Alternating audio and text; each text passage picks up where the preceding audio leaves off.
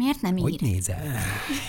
És Imádlak. ez kit érdekel már abban? Cuki! válaszolj már! Hogy Most ezt kinek kell? Utállak. Ostoba. De ciki vagy. Digitális szorongató Herceg Szonyával és Villányi Gergővel. Hogy enyhüljön a szorongás? Digitális szorongató, sziasztok! Sziasztok, Herceg Szonyával, És Villányi Gergővel. és most vendégünk is van, dr. Baracsi Katalin, az internetjogász, és akkor én meg is kérdezem őt nagyon gyorsan, hogy ő mivel foglalkozik, mi az, amit ez az internetjogásság magába foglal, és egyébként merre jár, mert annyit tudok, hogy eh, kalandos helyeken is szokott. Sziasztok! Köszöntöm a szorongató hallgatóit. Internetjogász valóban egészen furcsán hangzik, és hogyha valaki a felvételi tájékoztatót keresi, akkor sajnos ez a szak még nem választható, úgyhogy az általános jogi karra kell felvételizni, és utána lehet választani ezt az izgalmas területet. Mert hogy én mindenképp azt gondolom, hogy aki internetjogászkodásra adja a fejét, az egy különleges kihívás, folyamatos megújulás, változás, mert hogy mit csinálok a mindennapokban. Járom az országot, és hogyha a járványhelyzet engedi, akkor még határon túl is felbukkanok, gyerekekkel, fiatalokkal és érdeklődő felnőttekkel. Beszélgetek arról, hogy mi is ez az internet, ki mit használ, miért használ, hogyan lehet ezt jól, még jobban csinálni, és mi van akkor, hogyha valaki bajba kerül. Ebben segíthet a jog, a különböző szervezetek, és hogy egyáltalán értsük, hogy az internet hogyan hálózza be a mindennapjainkat, és gondolkodjunk felelősen és tudatosan arról, amikor rászabadulunk a világhálóra. És Kati, te mit látsz egyébként, hogy mennyire tájékozottak általában az emberek a, az internet veszélyeivel Emberek, kapcsolatban gyerekek, mondjuk? ezt akár még ketté is vehetjük. Igen, a mert- felnőttek és a gyerekek mennyire? Izgalmas, mert hogy én már 13 éve foglalkozom ezzel a témával, és amikor az elején elkezdtem, akkor én alapvetően csak és kizárólag gyerekekkel dolgoztam. Uh-huh. Méghozzá azért, mert azt mondták a felnőttek, hogy hát a gyerekeknek van szüksége erre a tudásra, nekik kell érteniük azt, uh-huh. hogy mi minden történik az interneten. Csak hogy azt gondolom, hogy a világháló is egy olyan felület, ami nem működik anélkül, hogy mi ott felnőttek ne lennénk, és ne támogatnánk, segítenénk azt a gyereket, aki rászabadul a világhálóra. Mert hogy mi történik? Hát lehet, hogy egyébként kettő pillanat alatt elkészíti a TikTok videót, és rájön, hogy hogy kell letölteni egy nem az életkorának megfelelő számítógépes Igen. játékot, de abban a pillanatban már megfogjuk a gyereket, és hogy meg tud ijedni komolyan, hogyha például a legnagyobb videó megosztón megjelenik valami ijesztő, félelemkeltő tartalom, valaki egy beszélgetés során azt kéri tőle, hogy küldjön képet, ezt mondja akartam meg, mondani, hogy ha vele kapcsolatos tartalom terjedni kezd, amit ő nem szeretne nyilván. Bizony, ahol azt ő nem fogja tudni megoldani egyedül. Bármennyire is érezzük azt, hogy, hogy felnőtt ebben a helyzetben, meg jól kezeli ezt a világot, abból a szempontból mindenképpen előrelépés van, hogy mindenki tudja, hogy le kell tiltani, meg jelenteni lehet ezeket a profilokat. Tehát ez már azért úgy beivódott a köztudatba. Igen, ez úgymond. határozottan javult az uh-huh. elmúlt időszakban, de hogy arra is oda kell figyelni, hogy mielőtt egyébként ezeket a lépéseket megteszem, készítsek képernyőfotót uh-huh. mindarról, ami történik. Mert hogy az ember nyilván mit szeretne? Hát kapsz egy ijesztő üzenetet, nem az van, hogy jó, ez gyorsan meg nem történt, akarom tenni, Hogyne. és már nem is akarom látni. Csak hogyha ebből a későbbiekben rendőrségi nyomozás uh-huh. lesz, vagy bírósági uh-huh. ügyig is eljut a dolog, akkor jó, hogyha tudom bizonyítani, hogy mi és hogyan történt. Úgyhogy előtte érdemes dokumentálni. Ez nem biztos, hogy mindenkinek automatikusan jön, de fontos lenne ezt is tudatosítani. De Kati, egyébként ez már bizonyító erejű tud lenni? Egy Igen. képernyőfotó is? Bizony, ez ugyanúgy digitális bizonyíték. És egyébként nekem is egy kérdésem, és ebből lesz egyébként rendőrségi, bármi bírósági ügy, mert én hallok olyan hangokat, hogy visszadobják, nem érdekli őket, nem tudnak vele foglalkozni, old meg magadnak, tiltsad le, ne foglalkozzál vele. Biztos vagyok benne, hogy sajnos még mindig vannak ilyen ügyek, akik nem érzik azt, hogy ezt ugyanolyan komolyan kell venni, mint hogyha a fizikai térben uh-huh. történik velünk ö, valami, de hogy ezek ugyanolyan bűncselekmények. A két világ nem különbözik. És amikor egyébként két kattintással elkövetsz valamilyen netes rossz dolgot, mondjuk elkezdesz zaklatni valakit, mémé varázsolod, sajnos nem két kattintás, mire a jog képes ebből egy kézzelfogható Igen. ítéletet hozni, és én azt is látom, hogy az emberek amellett, hogy egy kicsit bizalmatlanok azzal kapcsolatban, hogy a rendőrség mit fog ezzel csinálni a nyomozás során, az is benne van, hogy most komolyan tényleg nekem egy másfél évet kell várnom addig, hogy ebből egy jogerős ítélet legyen. Nincs annyi időm, és ha addig romlik a helyzet, még rosszabb dolgok történnek. De ezt hozzáteszem, a fizikai világban is így van, tehát ott is várni kell, ebben nincs különbség.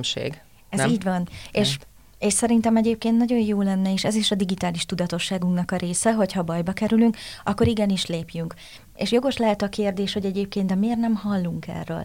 Mert hogy nagyon gyakran az áldozatok és az elkövetők is gyerekek. Uh-huh. És a jog mind a két oldalt uh-huh. védi. Tehát ez nem fog megjelenni a Facebook hírfolyam kellős közepén, Erről valószínűleg a későbbiekben is csak nagyon anonimizált formában fogunk olvasni, de arra viszont fel kell hívnom a kedves hallgatók figyelmét, hogy évről évre növekszik a 14 és 18 év közötti elkövetőknek a száma, mert hogy a technológia itt van, velünk él, és hogy egyre inkább használjuk. Csak hogy a felnőtt oldalt is megvilágítsam, és ez mindenképp pozitívum, hogy a pandémia annak ellenére, hogy mindenki már nagyon utált otthon lenni, meg elege volt a képernyőből, a különböző filterekből, egy különleges pillanat volt. Mert végre a szülők testközelből látták mindazt, uh-huh. amiről én mondjuk egy szülői foglalkozáson beszéltem, hogy akkor ő ezzel játszik, így csinálja a videókat, így De látod, erre az beszélget. oldalára nem is gondoltam. Tíz óráig kisajött a szobájából. Én az oldalára nem is gondoltam, de jó, hogy mondod, igen. És hogy ez pedig arra ösztönözte a szülőket is, képzeljétek, hogy annak ellenére, hogy ők is 8-10 órákat voltak a képernyő előtt, még azt mondták, hogy nekik kell másfél-két óra, amikor egy szakember beszélget velük, és elmondja, hogy akkor hogyan is állítsam be a dolgokat, mire figyeljek, hogyan alakítsuk ki szabályokat. Úgyhogy én ezt mindenképpen pozitívumként értékelem, hogy sokkal nyitottabbak lettek, és végre megtört az a gát, hogy ú, és akkor ülünk és hallgatjuk a szakértőt, és majd akkor otthon megbeszéljük, hogy mit és hogy kell, hanem elkezdtek kérdezni. És van olyan, hogy már a foglalkozások, találkozások előtt egy tucatnyi kérdéssel megyek oda, mert hogy előre már összegyűjtik, hogy miről szeretnének hallani. Úgyhogy ez nagyon jó dolog. Az biztos, hogy ez nagyon jó, és én azt is pozitívnak tartom, hogy ugye erre egyre több szó van, tehát akár itt cikkek, akár előadások, akár érdeklődés gyaránt, de akkor mégis érdekes, hogyha edukáció szinten vagy érdeklődés szinten jól haladunk, akkor hogy, hogy az elkövetőknek a száma pedig nő? Bizony, ez egy nagyon furcsa ellentmondásos helyzet, mert annak ellenére, hogy beszélünk, és hogy mindenki tud egy csomó dolgot, hogy igen, akkor nem csinálom, mégiscsak előfordul, hogy hát jön az újabb generáció, elunom magam, ér egy olyan élmény, amikor esetleg azt érzem, hogy nekem vissza kell vágnom a neten, valakire megharagszom. Az idei tanévben több olyan ö, meghívásom is volt, ahol az volt az alap, hogy képzeljétek el, a diák kapott a tanártól egy rossz jegyet, hát ez szerintem bármelyikünkkel Mhm. Hogyne. Megtörtént az iskolai Matekból soha. során. Nálam se, esélytelen. Ugye, ugye, és mindenki csak ötösökkel volt tele, de hogy egyre inkább automatizmussá vált, hogy akkor kaptam egy rossz jegyet? Jó, hát akkor bosszút állok, és létrehozok egy álprofilt az Instagramon. Azt a mindenét.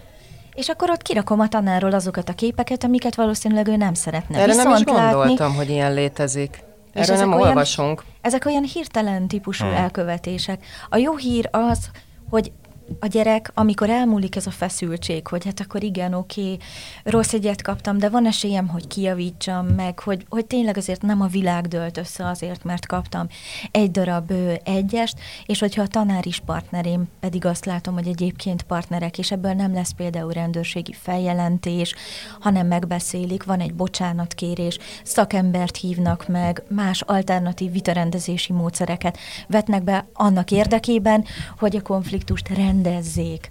Igen. És akkor így a helyzetet meg tudják beszélni, fel tudják dolgozni, és akkor vége. És azt mi, mit látsz abban, Kati, hogy a tanár, mondod, hogy nem biztos, hogy ügy lesz, de hogy valószínűleg azért őket is megviseli ez a dolog, hogy ennyire ki vannak szolgáltatva ennek, vagy mennyire vannak ők tisztában a maguk a tanárok ugye az internet veszélyeivel, meg működésével.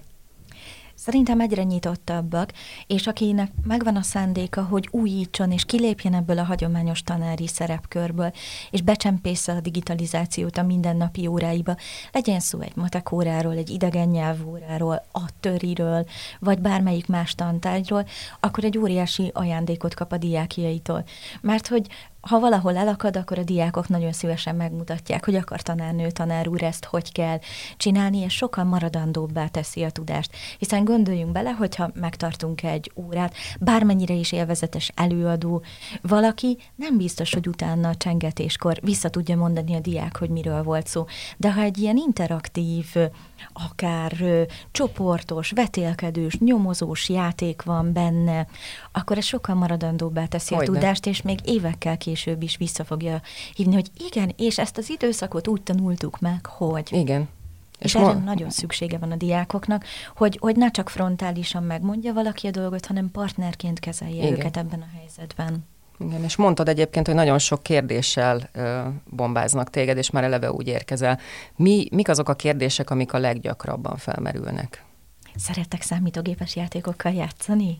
Van időtök? Attól tartok, ez az, amit mi felnőttek megspórolunk az életünkből, vagy legalábbis jelentős részben. Úgyhogy a szülőknek a legtöbb kérdése az, hogy akkor ezt az egészséges játékidőt hogyan lehet kialakítani, hogyan ne legyen függő a gyerekem, és hogy hogyan vegyem észre, hogyha esetleg olyan játékkal játszik, ami nem az ő életkorának megfelelő. Mert hogy már olyan kutatások is megjelennek, ugye, amiben vannak ijesztő félelem félelemkeltő elemek, hogy akár mennyire is azt mondja a gyerek, hogy jaj, de hát én meg se ijedtem ettől a karaktertől, lehet, hogy hónapokig rémálma van, uh-huh. rosszul alszik, visszajönnek olyan ö, tünetek, ami mondjuk a kisgyerekkorra volt ö, jellemző, például okay. ezek a helyzetek, és hogy, hogy ezzel valamit kezdeni kell, hogy mi és hogyan történik. Arról nem is beszélve, és hogy ez most egy egészen friss irány, és megragadok minden alkalmat, hogy, hogy megemlítsem, hogy nem csak arról van szó, hogy a lányok kerülhetnek kínos, kellemetlen helyzetbe az interneten, és hogy ők nagyobb veszélynek, kockázatnak vannak kitéve. Ha konkrétan a számítógépes játékoknál vagyunk, akkor a fiúk egy igazi ö, szürke foltok, uh-huh. mert hogy nagyon gyakran azt a felületet választja egy elkövető, hogy a játékon keresztül hálóz Igen. be egy fiatal. És egy fiúnak mit tanítanak? Hát azt, hogy te legyél bátor, küzdjél meg, felejtsd el, hogyha valamilyen rossz dolog uh-huh. történik veled, de hogy amilyen típusú bántalmazás történhet egy játék során, az nem elfelejtés, hanem segítségért kiáltó És akkor helyzet. Lehet, lehet, hogy egy fiú nem is fog ö, szólni. A fiúk nem sírnak. A fiúk nem sírnak, tehát hamarabb szól egy, egy lány, mint Igen. egy fiú. Igen, uh-huh. és hogy a fiúk nem, hanem megpróbálja maga rendezni uh-huh. ezt a helyzetet, csak hogy mi a probléma? Hát, hogyha ott marad ez a traumatizált állapot, ez a későbbi viselkedésére is Persze. kifoghatni, és mondjuk lehet, hogy egy ilyen átélt helyzet miatt azt mondja, hogy én, én nem akarok barátnőt, nem akarok családot, nem akarok emberek között lenni. Igen. És nem csak ez, hanem ugye, mint ahogy a cyberbullyingnál, az online bántalmazásnál is látjuk, nagyon gyakran magából a bántalmazottból lesz bántalmazó, mert azt mondja, hogy hát jó, akkor inkább leszek én is, aki lő, mint aki célpont legyen, és ott legyen a hátán a céltábla újra. Egyébként nagyon érdekes, mert én ebbe az egészbe úgy keveredtem annó bele, hogy már gyerekként is hozzáfértem videójátékokhoz, itt ott, ott barátoknál, ilyen kezdetleges konzoloknál nekem is volt egy, viszont amikor úgymond az internetre is felszabadulhattam, az már 15, év, 15 évesen első kis betárcsázós csodanettel, de, de nagyon érdekes, hogy ugye most sokkal kisebb gyerekek is hozzáférnek, kb. születésüktől kezdve, ha lehet azt mondani. És tegyük hozzá, hogy akkor még nem is volt annyira interaktív az a játék. Hát igen. Tehát, igen. hogyha mondjuk a FIFA-ra gondolok, meg egyebekre, Na jó, de azért, azért agresszív játékok azért egy Doom az volt már 90 ja, hát hogy ne, elején, az már nem, igen. nem az a baj, hanem hogy, hogy én amikor először úgymond ilyen helyzetbe keveredtem, az már inkább ilyen 10 4-5 éves, 15 éves korba volt, és azért 15 éves korban már kicsit több eszköze van az embernek földolgozni dolgokat, vagy így ezeket, ezekből már többet látott, most akár így most filmekre vagy tévére gondolok, viszont a kisgyerekek ö, bármi, bármihez hozzáférhetnek. Tehát így, így elég a Csapda Neten című filmre gondolni, ami ugye nem videójáték vonal, hanem teljesen más, de hogy, de hogy mintha ezzel az egésszel, ugye you know, akár ilyen online eszkalációnak nevezett jelenséggel, hogy, hogy azért, mert én most már nem, mit tudom én, a környéken levő tíz emberrel, meg a suliba levő harminccal tudok beszélgetni, hanem három millióval, vagy 10 millióval, mert egész egyszerűen összeköt minket, hogy ezt, ezt te hogy látod, Kati? Ez egy kicsit most tudom, hogy ilyen, ilyen, ilyen varázsgöm nézegetés, de hogy így merre haladunk, vagy hol tartunk, vagy mit lehet mondani, hogy egy generáción belül, két generáció nagyjából mi várható szerinted? Én, én ezt a kérdést mindig fel akartam tenni neked, most kíváncsi vagyok. Ó, nagyon szépen köszönöm az izgalmas kérdést. Hát mondhatnám azt, hogy az üvegömböm szervízben van, és, nem, és kitérek a válasz elől, de nem ez fog történni. Én azt látom, hogy most egy generációs váltás van. Amikor én elkezdtem ezzel a témával foglalkozni, akkor a 13-14 évesek voltak, akik ezerrel pörögtek ebben a témában, és minden területen. Tehát náluk nem volt olyan téma, amire ne lett volna válaszuk, tapasztalatuk, kipróbálták a dolgokat. És most mit látok? Azt, hogy a 9-10 évesek ugyanezt. Sőt, szerintem még inkább felpörgött hm. szinten csinálják. Ez már nem társadalmi szimbólum vagy presztízs kérdés, de három-öt saját eszközzel rendelkeznek már most, ami szerintem a korábbi időszakhoz képest egy óriási ugrás. Az idei tanévben nem egyszer hallottam azt, hogy a gyereknek a saját szobájában okos tévéje van, Hm. És így a közelmúltban pedig volt egy sokkoló helyzet, ez a tanítókat sokkolta, ugyanis 8 és 10 év közötti gyerekek azt mondták, hogy a Netflixet én kezelem, és én mutatom meg anyának, apának, hogy hogy kell azon megnézni valamit, és természetesen tök simán megnézték az oly sokat emlegetett Squid Game című oh. sorozatot is, amiről tudjuk, hogy 16 pluszos, Igen. eléggé erőszakos és nyíltan szexuális elemeket is Igen tartalmaz. De a jó hírem az, hogy viszont sokkal tudatosabbak is. Uh-huh. Jogászként nyilvánvalóan becsempészem a foglalkozásaimba a jogi ismereteket is, de nagyon közérthető formában. Hiszen azt szeretném, hogy ők is segítő eszközként tekintsenek erre a dologra. És most már a 9-10 évesek tudnak ilyen szavakat, hogy személyes adat, és meg tudják fogalmazni. Én komolyan olyan büszke vagyok rájuk, mert néha olyan meghatározást adnak, amit egy jogi vizsgán nem tud elmondani egy joghallgató. Tök jó példáik vannak ezzel kapcsolatban. Hogy például idegennek nem mondom meg a lakcímemet. Uh-huh. Azt, hogy nem küldünk a játékban fotót, lehet webkamerázni, de sokkal jobb, hogyha letakarom a webkamerát, mert hogy ott akkor is készíthetnek rólam Igen. felvételt, ha én nem látom a piros lámpát felvillanni. És az is szerintem jó hír, hogy a megküzdési stratégiáik is változtak, hogy ebben is érettebbek. Itt azért most ugranék egy kicsit az időben, és hogy a Gergőféle 16 éves korosztályt hoznám be, akik viszont szerintem a meglepetések már az onlineban is elindult, a velük való munkám, és hogy valami hihetetlenül okosan és kritikusan gondolkodnak arról, hogy az internet hogyan befolyásolja a mindennapjainkat. Tök átlátnak az algoritmusokon, azt, hogy profilozhatóak, és hogy sokkal jobban óvják a magánéletüket. Szerintem, amikor mi voltunk 16 évesek, erre messze nem figyeltünk ennyire. De szerinted, Kati, ez az, hogy tudják, az egy dolog, de mennyire vagy biztos abban, hogy ők ezt tartják is? Mert hogy a példák, a történetek, szóval, hogy, hogy ja, ennyire, hogy kiszínezni, uh-huh. ennyire kiszínezni nem lehetett, ja, hogy nem azt mondják vissza, hogy is akkor én azért, és hogy, én, hogy nekem privát profilom van, hanem tovább bontják, hogy privát profilom van azért, mert hogy azt gondolom, hogy ezek a képek nem tartoznak a nagyvilágra, és hogy még ezt sem kell nekem kimondani. Hmm. Vagy az, hogy egyébként én most elindultam egy pályázaton, vagy a jövőben ilyen munkát szeretnék végezni, és azt gondolom, hogy ahhoz pedig az kell, hogy legyen egy tiszta és világos profilom a közösségi médiában.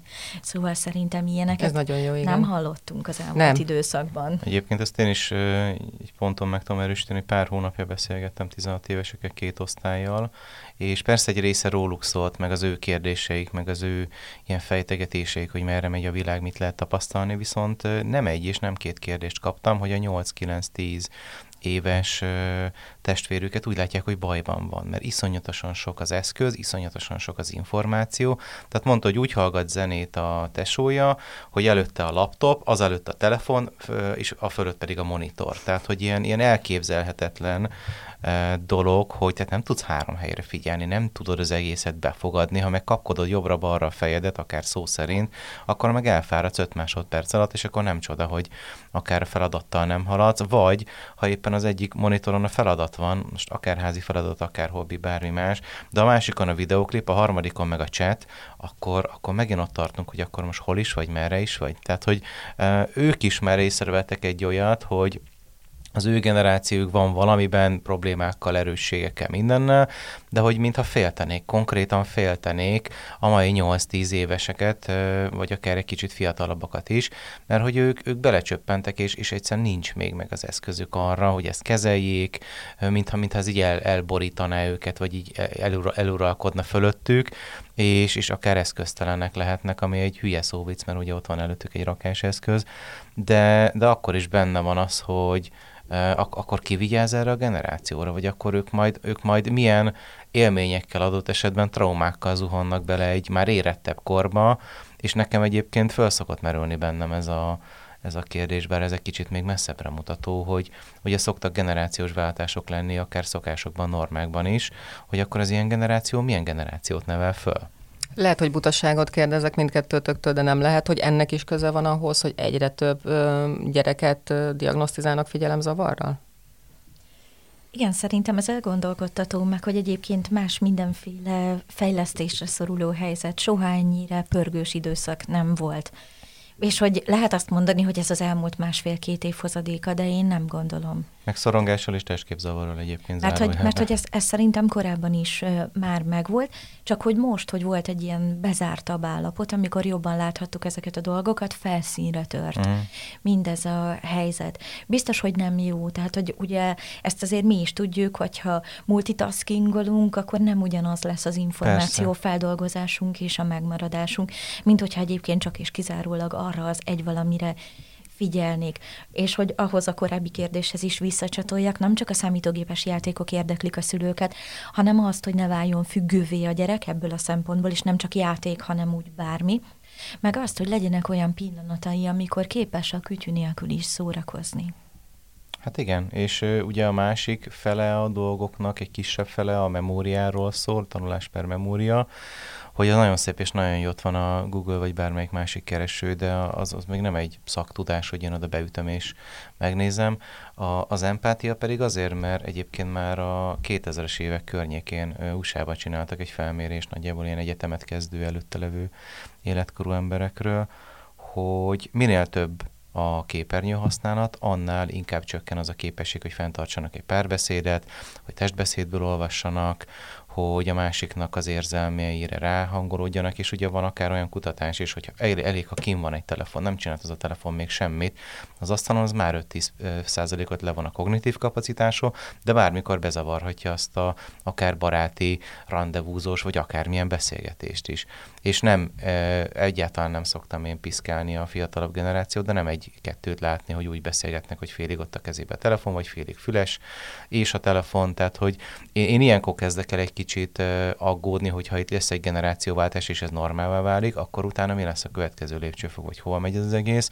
Mert az empátia az, az emberi kapcsolatoknak és az emberi kommunikációnak az alapja, munkakeresés, párkeresés, barátságok fenntartása, beilleszkedés, tehát mindennél a, a legalapabb, lebetonozott rész, amit nem tudunk kütyüvel ki cserélni, nem tudunk kütyüvel, nem tudom jobbá tenni, hanem, hanem egész egyszerűen személyesen kellene ott lennünk, a figyelmünkkel, a jelenlétünkkel, és azzal, hogy, hogy most egy emberi lényel face-to-face valamit kezdünk, nem pedig majd az emojikkal meg a chattel elintézzük, és itt most tudom, hogy borzalmasan leegyszerűsítem, de, de akkor is maga az élő, élő jelenlét.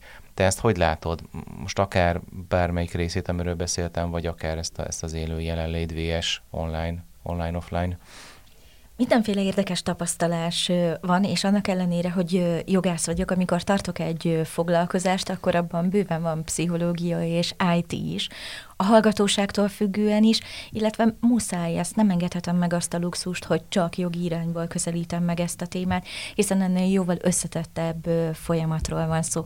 És ha már szóba került az empátia, akkor jó hír az, hogy zajlik egy olyan kutatás is, amit digitális intelligencia projektnek neveznek, és az empátia ott is nevesítve van, hogy ez egy elengedhetetlen képesség és készség ahhoz, hogy létezzünk az online térben, és képesek legyünk megküzdeni az online tér kihívásaival Ez a tanév azért nem volt egy normál keretek között, mert hogy folyamatosan rettegettek a gyerekek, a pedagógusok, hogy ők betegek lesznek, valaki, és akkor az osztály ment karanténba, de azért a tavaszi időszaktól kezdve én azt tapasztaltam, hogy, hogy akkor ott beállt egy tartósan jelenléti állapot, és nagyon-nagyon érdekesek voltak a 45 perces foglalkozásaim, mert több olyan volt, hogy 20 perc igazából arról szólt, hogy mennyire rossz volt otthon lenni, uh-huh. és mhm. nem találkozni a barátaimmal, és hogy nem láttuk egymást 4D-ben, megfogni nem lehetett, nem lehetett oda menni, mondjuk oda bújni egy tanítónénihez, vagy az óvónénit megsimogatni, és egyéb hasonló dolgok,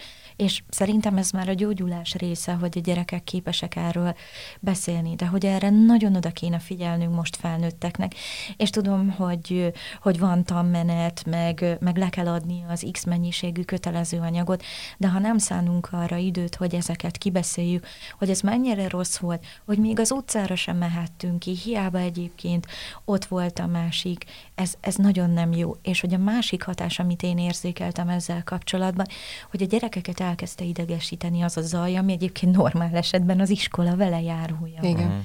Meg hogy egészen más figyelni egy képernyőn keresztül a tanáromat, amikor online órát tart, és amikor ott van. Mert ha a képernyőn keresztül van, hát akkor lenémítom, Igen. szórakozásból, elkezdek, nyitok egy új lapot, felveszek egy TikTok videót, tehát egy ilyen és ehhez hasonló dolgokat, megeszem a nagyi palacsintáját, rengeteg jó receptet hallottam, és rengeteg jó fej nagymamát, aki palacsintával dobta fel ezt az időszakot, de hogy azt mondták, hogy most ott van a tanár, és nem lehet kikapcsolni meg nem hagyja abba. és hogy ehhez megint vissza kellett szokni.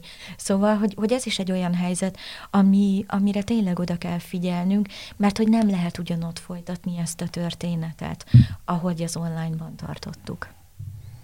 És egyébként ennek az egésznek, tehát ennek a felborulásnak, tehát én is hallottam elég sok olyan következményet, amit így te is mondtál, de egy barátom fogalmazta meg nagyon szépen azt, amit te is mondtál, hogy így elvadultunk egy kicsit, tehát így elszoktunk. Nagyon sok olyasmitől, ami előtte évekig, évtizedekig teljesen normális volt, és ugye benne volt akár ez a, ez a veszélyérzet is, hogy hát elég sokáig az jött azért így a médiából, meg mindenhonnan, hát az ember veszélyes, tarts távolságot, menj arrébb, e, valahogy hermetikusan akárhogyan zárd el magad, és hogy, e, és hogy ebből is, és visszajönni, de, de ami szerintem e, itt, itt a legerősebb, az tényleg ez a szociális vonal volt, hogy, hogy egész egyszerűen, tehát én, én egy ponton már nem haragudtam a tinikre, amikor kint lófráltak, és úgy bandáztak, ahogy elvileg a szabályok meg az összes többi nem engedte, mert egyrészt tinikről van szó, tehát ezt azért fel kell fogni, annak minden előnyével és hátrányával, másrésztről meg igen, tehát hogyha, hogyha egész egyszerűen nem akarjuk azt gyakorolni, hogy, hogy embert nem látunk, akkor, akkor valahol ennek, ennek ki kell jönnie, kicsit ilyen végletből a végletbe szinten is, mert, mert ez az egész, ez az egész én ebbe a részébe láttam bele leginkább, de ezért volt érdekes téged is hallani, hogy ez szociálisan nagyon-nagyon pusztító volt. Úgy ahogy, úgy, ahogy volt ez az egész, és, és itt most nem is feltétlenül az a kérdés, hogy ezt lehetett volna jobban, másképp, meg melyik uh, döntésnek, vagy akár ilyen korlátozásnak volt értelme, és melyiknek nem, de, de a következményei, mintha, mintha azzal kevesebb, tehát tényleg, mintha nem foglalkoznánk a következményeivel. Tehát így volt, elmúlt, már nincs, főleg most már nyár van, menjen nyaralni, az van a plakátokon is, kész. De hogy, de hogy én nagyon örülök, hogy te ezt a vonalat képviselet felhozod és erősített, hogy ez, ez nem olyan, mint egy, egy böngésző ablak, akár mint a bántalmazás, jó van, becsuktad, aztán már nem létezik. Nem, és szerintem ezt, ezt nem lehet megúszni, és most még csak azokat látjuk, hogy például egyébként egyre több a figyelemzavaros, viselkedészavaros gyerek, azt, hogy azok a segítő szervezetek, akik a gyerekek mentális jólétével foglalkoznak, nem lehet hozzájuk időpontot foglalni. Hát ez egy külön adás lehetne erről. Mert, hogy, erről mert hogy teltház van. Mindenhol teltház. De hát, hogyha úgy veszük egyébként a felnőtt pszichológusoknál is teltház van, de erről volt egy korábbi adás, amiben Igen. beszélgettünk arról, hogy itt a Covid után egyre több ismerősöm keres keresett meg azzal, mert tudta, hogy valamennyire jártas vagyok a téma, hogy ajánljak pszichológust, és a összes létező pszichológus, pszichiáter, akit ismertem, megkerestem, és azt mondta, hogy még kollégát sem tud ajánlani, mert még a, már a kollega is tele van. Viszont szerintem azért ez is egy pozitívum. Hogy elmennek. Igen. és keresnek Mert hogy rájönnek, hogy segítséget. valami nem úgy működik. Igen. És hogy szerintem az is egy fontos része, hogy oké, okay, bandázzanak a fiatalok, de hogy ez hozhat egy netes túlpörgést is, és hogy ennek már vannak látható példái. Az internetes kihívások és a challenge most újra reneszánszát éli. Uh-huh. És az Instagram, ami korábban ennek a vezető platformja volt, most átkerült a TikTokra, ami ugye a pandémia alatt rekordokat döntött. Igen. Tehát az összes top lista élén biztos, hogy a TikTok van. És mi a problémám? Az, hogy visszajöttek ezek a veszélyes kihívások, ami a saját fizikai biztonságunkat veszélyezteti. Szóval mm, ti is biztos hallottatok már a jegesvödrös kihívásról, Igen. Hát a volt. fahéjas Szívjál fel egy kis csilit, vagy kihívásról. fahéjat, Igen. mosóport, Az sétálj a ilyen- hídon. Ezek ilyen határesetek, és hogy van mindig egy generáció, aki majd újra ki fogja ezeket próbálni, és lesz egy-két ilyen eset, de megjelent, és ez is a mentális rossz állapotot mutatja. Most úgy hívják ezt a kihívást, hogy paracetamol kihívás, ahol arra bátorítják egymást a fiatalok, és hát nyilván az, aki el, elkészítette az első nulladik videót, csak gratulálni tudok hozzá, hogy vegyenek be a gyerekek minden otthon található vény nélküli gyógyszert, és amikor már elkezd valamilyen hatást kiváltani, valamilyen Vegyek gyógyszer, igen, akkor jó Jézus, lenne, Atya hogyha a. TikTokon is bejelentkeznének. Én nem vagyok orvos, de orvos szakértőt is megszólaltattak ebben a témában, és azt mondták, hogy hát ugye pont azért lehet ezeket a gyógyszereket otthon tartani, mert hogy alapvetően nem okoznak semmilyen károsodást, és hogy, és hogy nincs baj, de ha nagyobb mennyiségben beveszem, akár három nap is eltelhet, mire konkrétan fizikailag rosszul leszel Megkeverem össze-vissza. Igen, mit keversz mivel? És hogy mi a probléma? Hát az azt mondta, hogy, hogy ezt lehet, hogy egy gyomormosással nem lehet kezelni a helyzetet, mert hogy ez a három nap bőven elég arra, hogy valamilyen visszafordíthatatlan szervikárosodást okozzanak. Egyre több szervezet, köztük a hazai kékvonal is sokat beszél a fiatalkori öngyilkosságról, Igen. és ehhez kapcsolódóan én magyarországi riasztást és esetet még nem hallottam, de a francia belügyminisztérium nem sokkal ezelőtt kiadott egy riasztást, hogy ö, 10-12 éves gyerekek azt kérik a szüleiktől, hogy vegyenek neki egy ajakápolót, és a kihívásnak az a lényege, hogy ha ez az ajakápoló elfogy, akkor kövessen öngyilkosságot. Na ne. Na erről még én sem hallottam. Mondjuk És így ez a, már vissza, annyira... ez a visszaszámlálás, mint a égne a gyertya. Mondjuk így már annyira nem meglepő, hogy ugye most olvastam az UNICEF legújabb kutatását, amiben már második helyen áll a fiatalok között az öngyilkosság, mint halálok a balesetek után. És Azért szerint- ez egy elég ijesztő Igen. adat. És hogy szerintem, és Gergő, kérlek erősíts meg ebben, én azt gondolom továbbra is, hogy amikor egy fiatal úgy dönt, hogy, hogy nem akar tovább élni, az nem azt jelenti, hogy ő konkrétan meg akar halni, hanem ez De egy nagy bajban van. Hanem, hanem ez egy, hanem ez egy jelzés, Igen. hogy vedd már észre, hogy én ezt egyedül nem tudom Így van. megoldani. És még ez is fölmerül, mint úgymond megoldási lehetőség bennem. Igen, és ugye uh, én is, uh, tehát ez, ez talán két éves történet, amikor uh, egy lány instán szavaztatta meg, hogy öngyilkos legyen-e vagy sem.